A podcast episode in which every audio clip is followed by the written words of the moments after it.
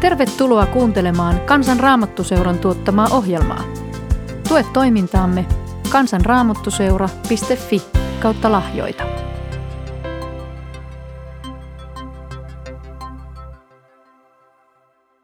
Tervetuloa seikkailuun mukaan Esterin matkassa. Tarina alkaa näin. Tämä tapahtui kuningas Xerxeen aikana, sen Xerxeen, joka hallitsi 127 maakuntaa Intiasta Nuubiaan saakka.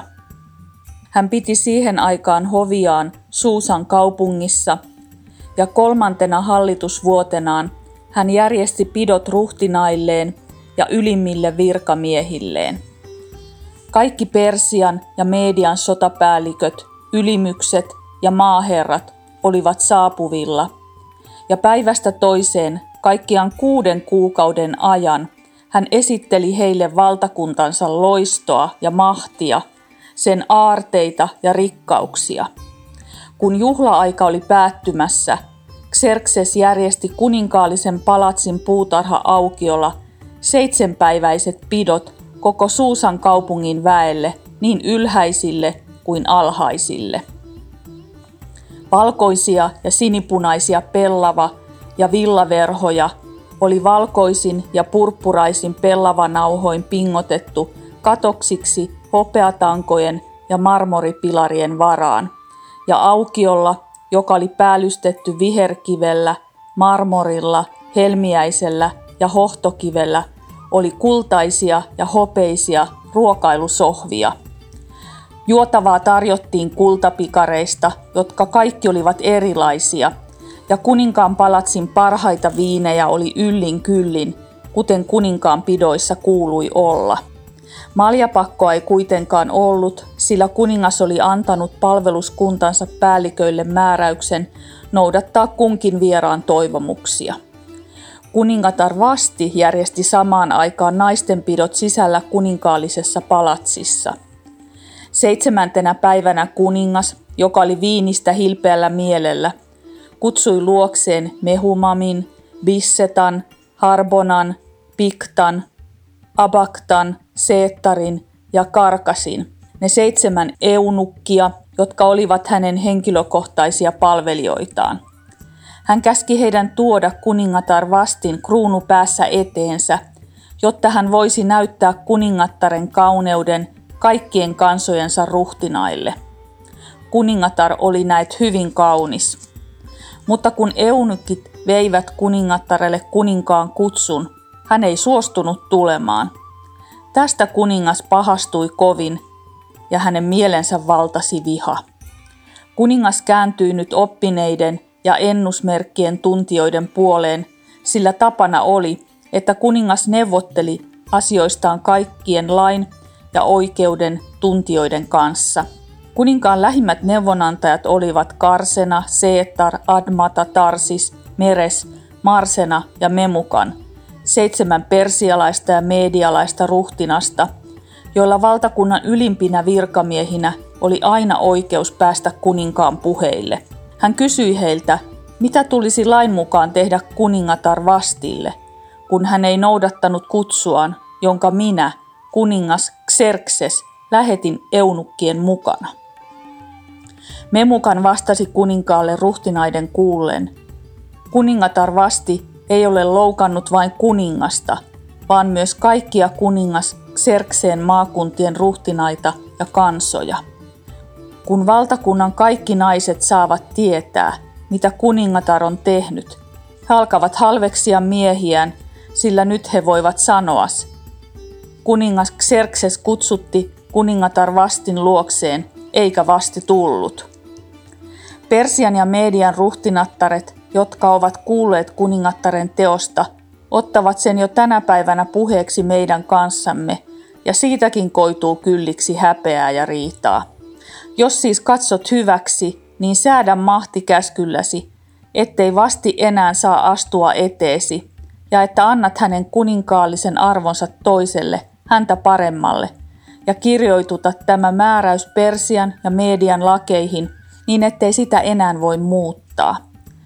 kun tämä sinun kuninkaallinen päätöksesi tulee tunnetuksi koko mahtavassa valtakunnassasi, niin jokainen nainen ylhäisimmästä alhaisimpaan osoittaa vastedes kunnioitusta miehelleen. Neuvo miellytti kuningasta ja ruhtinaista, ja kuningas teki niin kuin Memukan oli ehdottanut. Hän lähetti kirjeen kaikkiin maakuntiin, kuhunkin erikseen sen omalla kirjoituksella ja kullekin kansalle sen omalla kielellään, jotta jokainen mies saisi olla herra omassa talossaan. Näin alkoi huikea seikkailu raamatussa Esterin kirjassa. Näissä vanhan testamentin kertomuksissa on erityisen hienoa se, että ne on niin elämänmakuisia ja aitoja. Elämän ja ihmisluonteen kaikki puolet on esillä, niin tässäkin kertomuksessa. Ja esillä on aina myös ne ihmisen raadollisimmat ja inhimillisimmät puolet. Tämä tarina saa siis alkunsa ylellisistä pidoista, jota pidetään kuninkaan palatsin puutarha-aukiolla. Ja nämä valtavat juhlat on avoimet kaikille kaupungin asukkaille, ylhäisille ja alhaisille. Ja sitten tapahtumat alkavat pyöryä. Kuningas saa humalaisena ajatuksen, että hän haluaa esitellä puolisonsa kuningatar Vastin kauneutta kaikelle kansalle, koko väelle. Vasti ei tästä ajatuksesta ilahdu ja hän kieltäytyy tulemasta. Se on aivan ennen kuulumatonta. Siitäpä kuningas raivostuu ja siitä tulee paljon seurauksia. Tarina ei kerro, miksi vasti ei halua tulla, mutta itse ainakin arvailen, että hänestä ei tuntunut hyvältä se ajatus olla näyttelyesineenä. Se, että kuningatar vasti ei tule kuninkaan pyynnössä tai toiveesta huolimatta, on tietenkin suuri nöyrytys kuninkaalle. Tästä perheriidasta saa alkunsa tämä tarina ja tämä riita laajenee koskeen koko valtakuntaa. Ensin kuningas hylkää vastin ja ottaa häneltä kuningattaren arvon pois. Sen jälkeen hän kysyy neuvoa muilta ruhtinailta ja yhdessä tuumin tehdään suunnitelma tai säädös, joka lähetetään kaikkialle valtakuntaan, että jokaisessa perheessä mies saa olla tai hänen kuuluu olla valtias ja se ylin päättävä taho. Niin kuin tässä raamatun kohdassa sanotaan, että mies saa olla herra omassa talossaan. Ja voidaan ymmärtää, kuinka ikiaikaisia nämä kysymykset ihmissuhteissa ja kaikissa meidän inhimillisessä kanssakäymisessä on. Nämä samat asiat ja ongelmat ilmenee vähän eri muodoissa, ehkä eri aikakausina, mutta se syvin ihmisyyden juuri on siellä olemassa. Ja niinpä tässä yhden ihmisen tällä kertaa kuningas Xerxeen suuttumus ja viha saa paljon aikaan asioita. Yhä tänä päivänä me nähdään, kuinka pienestä alkaa vihan ja koston kierre. Kuinka ihmisten väliset konfliktit laajenee ensin ihmissuhteissa, koskee ne ehkä perheitä, sukuja, kaupunkeja, maita ja sitten ollaankin jo sodissa ja tässä kaikessa, mitä me nähdään yhä tänäkin päivinä. Meillä on kristittyinä ihmeellinen etuoikeus siinä, että me saadaan rukoilla Jumalaa ja niinpä mä haluankin tässä lyhyesti rukoilla tämän teeman ympärillä. Kiitos Jeesus, että saan tuoda sun eteen sydämeni ja Herra mä pyydän, että sä voisit puhdistaa mun sydämen kaikista niistä loukkaantumisista ja niistä asioista, joita on ollut vaikea antaa anteeksi ja jotka on jäänyt painaa mieltä. Kiitos siitä, että meillä on mahdollisuus tahto valita se, että me annetaan anteeksi toisille ihmisille ne asiat, joilla he on meitä satuttaneet ja samalla tavalla saadaan luottaa siihen, että rakas taivaallinen Isä, sä oot Jeesuksessa Kristuksessa antanut anteeksi meidän kaikki synnit. Myös ne, jotka tänään ja tässä hetkessä erityisesti painaa meidän mieltä. Kiitos siitä, että sä annat meidän olla aidosti ihmisiä ja me saadaan tuntea niitä tunteita, joita meillä on. Mutta samalla sä viet meitä myös antamaan anteeksi ja uudistumaan näin mieleltämme ja sydämeltämme. Jeesuksen nimessä. Aamen. Esterin tarina jatkuu näin. Myöhemminkin, ensi vihan jo lauhduttua, kuningas Xerxes piti mielessään, mitä vasti oli tehnyt ja mitä hänestä oli päätetty. Hovimiehet, jotka olivat kuninkaan palveluksessa, sanoivat herralleen, kuningasta varten tulisi etsiä kauniita ja koskemattomia nuoria neitoja. Kuningas määrätköön joka maakuntaan miehiä, jotka kokoavat kaikki nuoret ja kauniit neitsyöt Susanin palatsin haaremiin. Siellä kuninkaan haaremin valvojan eunukki Hegain huostassa he saavat kauneuden hoitoa, ja se neito, joka kuningasta eniten miellyttää, tulkoon kuningattareksi vastin tilalle. Ehdotus oli kuninkaalle mieleen, ja hän teki niin. Suusan kaupungissa asui juutalainen mies, jonka nimi oli Mordokai. Hän oli Benjaminin heimoa, ja hänen isänsä oli Jair, Kiisin pojan Siimein poika. Mordokai oli tuotu sinne Jerusalemista niiden juutalaisten joukossa, jotka Babylonian kuningas Nebukadnessar oli vienyt pakkosiirtolaisuuteen samanaikaisesti Juudan kuninkaan Jekonian kanssa. Hänellä oli kasvattityttärenään setänsä tytär Hadassa, toiseltaan nimeltään Ester, jolla ei ole enää ollut isää eikä äitiä. Ester oli kaunis ja sorea, ja Mordokai oli tytön vanhempien kuoltua ottanut hänet omaksi tyttärekseen.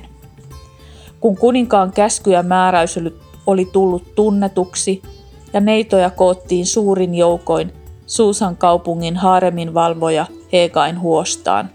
Esterkin joutui kunikaan palatsiin Hegain hoviin.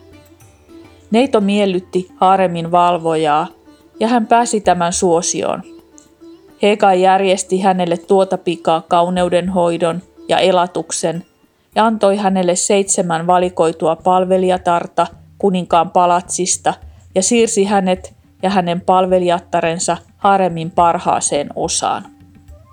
Ester ei paljastanut kansallisuuttaan eikä syntyperäänsä, sillä Mordokai oli kieltänyt häntä sitä tekemästä.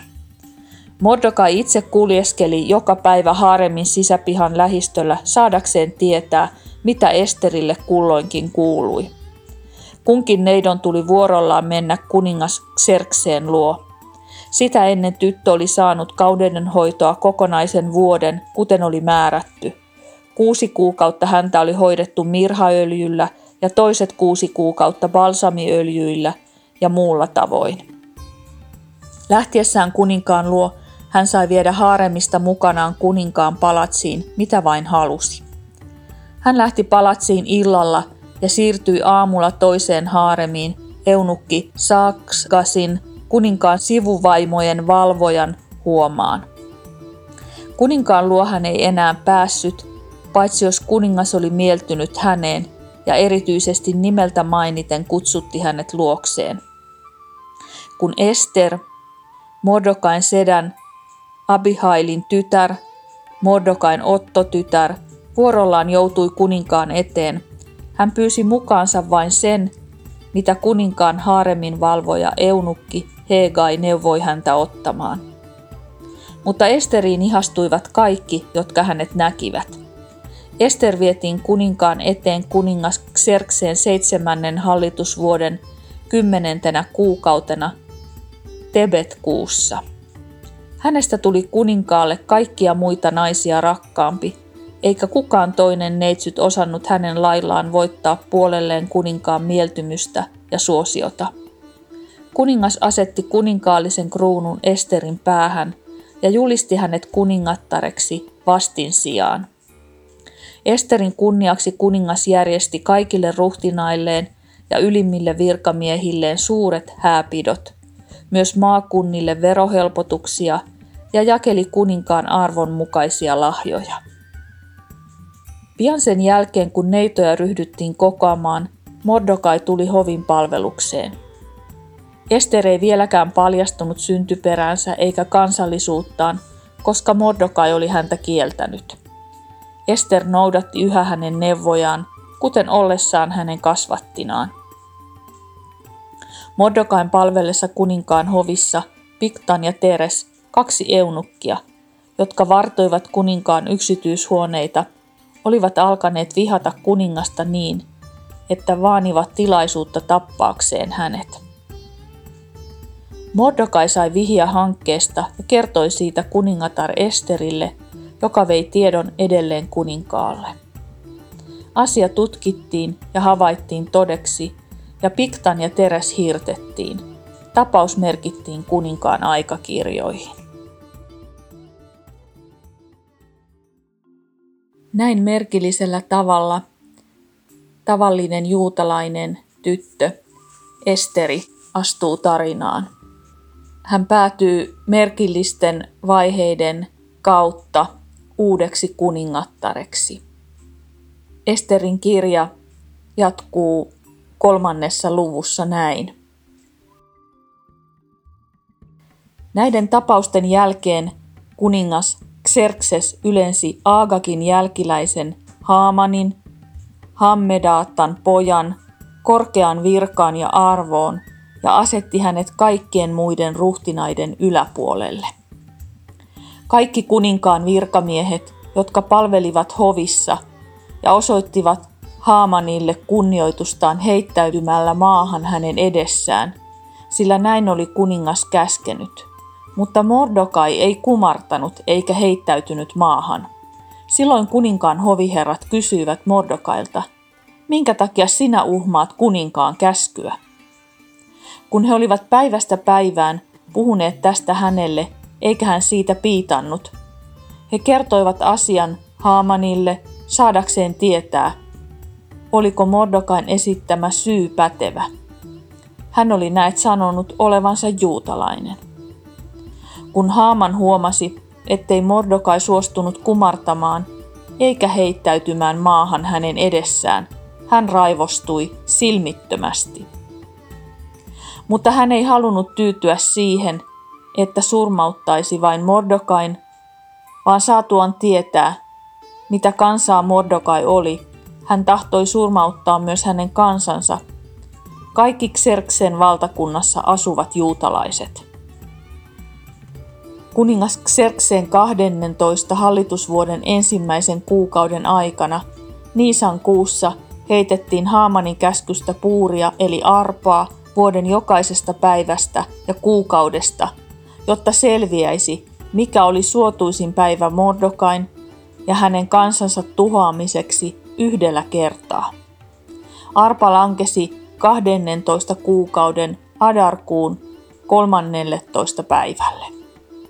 Tämän jälkeen Haaman sanoi kuningas Xerxeelle, valtakunnassasi on kansa, joka asuu hajallaan sen kaikissa maakunnissa muiden kansojen seassa, mutta niistä erottautuen. Sen lait ovat erilaiset kuin minkään muun kansan, eivätkä sen kansan jäsenet noudata kuninkaan lakeja.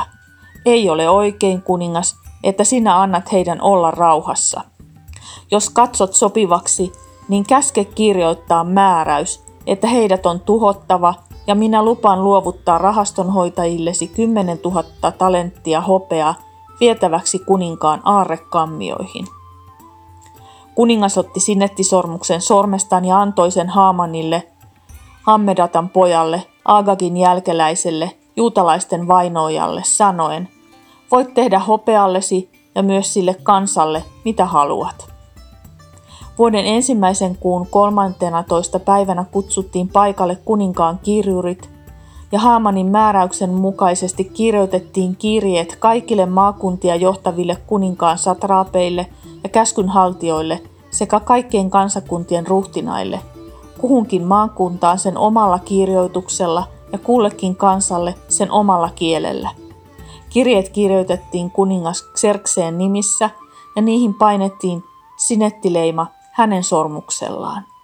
Ne lähetettiin pikalähettien mukana kuninkaan kaikkiin maakuntiin ja niissä määrättiin, että kaikki juutalaiset, nuoret ja vanhat, naiset ja lapset oli tuhottava, tapettava ja hävitettävä yhtenä ainoana päivänä 12 kuukauden Adar kuun 13 päivänä ja että heidän omaisuutensa sai ryöstää. Kirjeen jäljennys tuli julkaista lakina jokaisessa maakunnassa kaikille kansakunnille, että nämä tietäisivät valmistautua sitä päivää varten. Juoksijat lähtivät heti viemään kuninkaan käskyä. Samaan aikaan kun laki julkaistiin Suusan kaupungissa, kuningas ja Haaman istuivat juomaan, mutta kaupungissa vallitsi hämmennys. Tästä luvusta me nähdään, kuinka juutalaisen kansan historia toistaa itseensä. Se, että he erottuvat tavoillaan ja perinteillään ja että se aiheuttaa epäluuloja, vainoa, jopa suoranaisia joukkotuhoja, on näkyvissä jo raamatun ja historian varhaisilla lehdillä. Tässä luvussa yhden ihmisen viha johtaa hirvittäviin seuraamuksiin. Haaman ei voi sietää, että Mordokai ei taivu kumartamaan häntä. Perusteeksi Mordokai kertoo olevansa juutalainen. Kertomus jatkuu Esterin kirjan neljännessä luvussa näin. Saatuan tietää, mitä oli tapahtunut, Mordokai repäisi vaatteensa, pukeutui säkkikankaaseen, sirotteli multaa hiuksiinsa ja lähti kulkemaan pitkin kaupunkia ääneen huutain ja katkerasti valittain. Hän tuli kuninkaan palatsin portille, mutta ei säkkivaatteessa päässyt sisälle palatsiin. Kaikkialla maakunnissa, minne kuninkaan käsky ja määräys saapui, juutalaiset surivat kuten kuollutta on tapana surra, paastosivat ja itkivät, ja useimmat nukkuivat paljalle maalle levitetyillä säkkikankailla.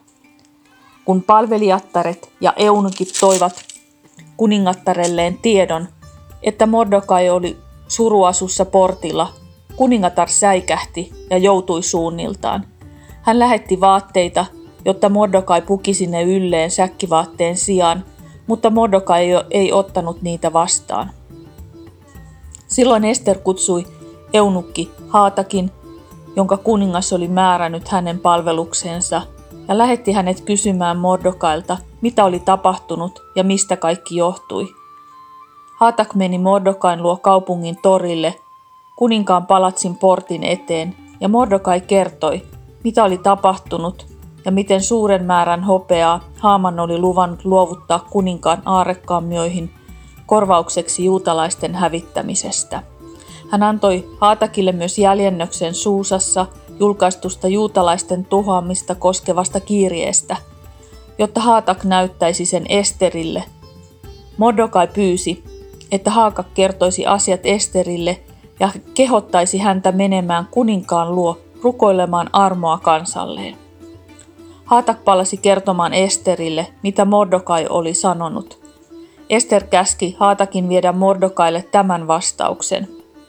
Kaikki kuninkaan virkamiehet ja kuninkaan maakuntien kansatkin tietävät, että sille miehelle tai naiselle, joka kutsumatta menee kuninkaan palatsin sisäpihaan, on laissa yksi ainoa rangaistus, kuolema. Vain jos kuningas ojentaa häntä kohden kultavaltikkansa, hän saa jäädä eloon. Eikä minua itseäni ole kolmeenkymmeneen päivään kutsuttu kuninkaan luo. Saatuan kuulla Esterin viestin, Mordokai käski sanoa hänelle, vaikka asutkin kuninkaan palatsissa, älä kuvittele, että voit juutalaisista ainoana pelastaa henkesi. Jos sinä nyt tässä tilanteessa pysyt vaiti, niin juutalaiset saavat kyllä avun ja pelastuksen muualta, mutta sinua ja isäsi sukua kohtaa tuho. Ja kuka ties sinusta tulikin kuningatar vain tällaisia aikoja varten.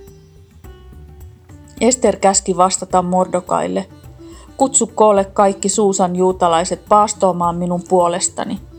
Älkää syökö, älkääkä juoko mitään kolmeen päivään ja kolmeen yöhön. Minäkin paastoan samalla tavoin palvelijattarini kanssa ja sitten lähden kuninkaan luo, vaikka se onkin vastoin lakia. Kun minun kerran on kuoltava, niin kuolen. Mordokai meni pois ja teki niin kuin Ester oli käskenyt tehdä. Kertomus saa jännittävän ja mielenkiintoisen käänteen. Mordokai kääntyy ymmärrettävästi Esterin puoleen saadakseen apua kansansa vaikeaan tilanteeseen. Jutalaisuudessa Esteriä juhlitaan yhä tänä päivänä suurena sankarina ja esikuvana. Tässä vaiheessa kertomusta tulee näkyviin kuitenkin Esterin inhimillinen puoli. Esteri empii ymmärrettävästi. Mordokai ei kuitenkaan luovuta.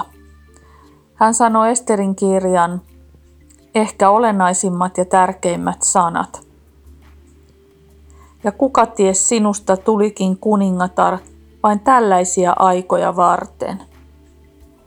On jotenkin lohdullista tietää, että Jumala voi aina käyttää meidän elämän kaikkia vaiheita meidän parhaaksemme. Eikä ainoastaan meidän omaksi parhaaksemme, vaan hänen valtakuntansa hyväksi. Niin, että hänen armonsa ja hyvyytensä voi tulla näkyviin ja Jumalan valtakunta saa mennä eteenpäin. Rukoillaan yhdessä. Kiitos taivaallinen Isä siitä, että sä tahdot aina antaa meille tulevaisuuden ja toivon. On meidän elämän tilanne mitä tahansa. Kiitos siitä totuudesta, joka on yhä tänä päivänä todellisuutta. Silloin kun meidän omat voimat ja ymmärrys loppuu, sun mahdollisuudet alkaa. Kiitos siitä, että tämmöisenä kriisiaikanakin sä voit avata uusia ovia, antaa meille tulevaisuuden ja toivon näkökulmia sinussa ja uskon kautta Jeesukseen Kristukseen. Kiitos, että sä haluat tuoda näkyväksi sitä, mikä on totta, mikä on sun valtakunnan todellisuutta ja ennen kaikkea sitä, kuinka suuri sun armo ja rakkaus on Jeesuksessa Kristuksessa. Siihen me saadaan turvata elämämme joka ainoa hetki, elämämme joka ainoa päivä. Sinun nimessäsi. Aamen.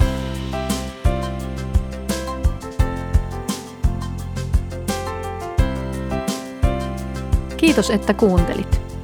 Tue toimintaamme kansanraamottuseura.fi kautta lahjoita. Siunausta päivääsi.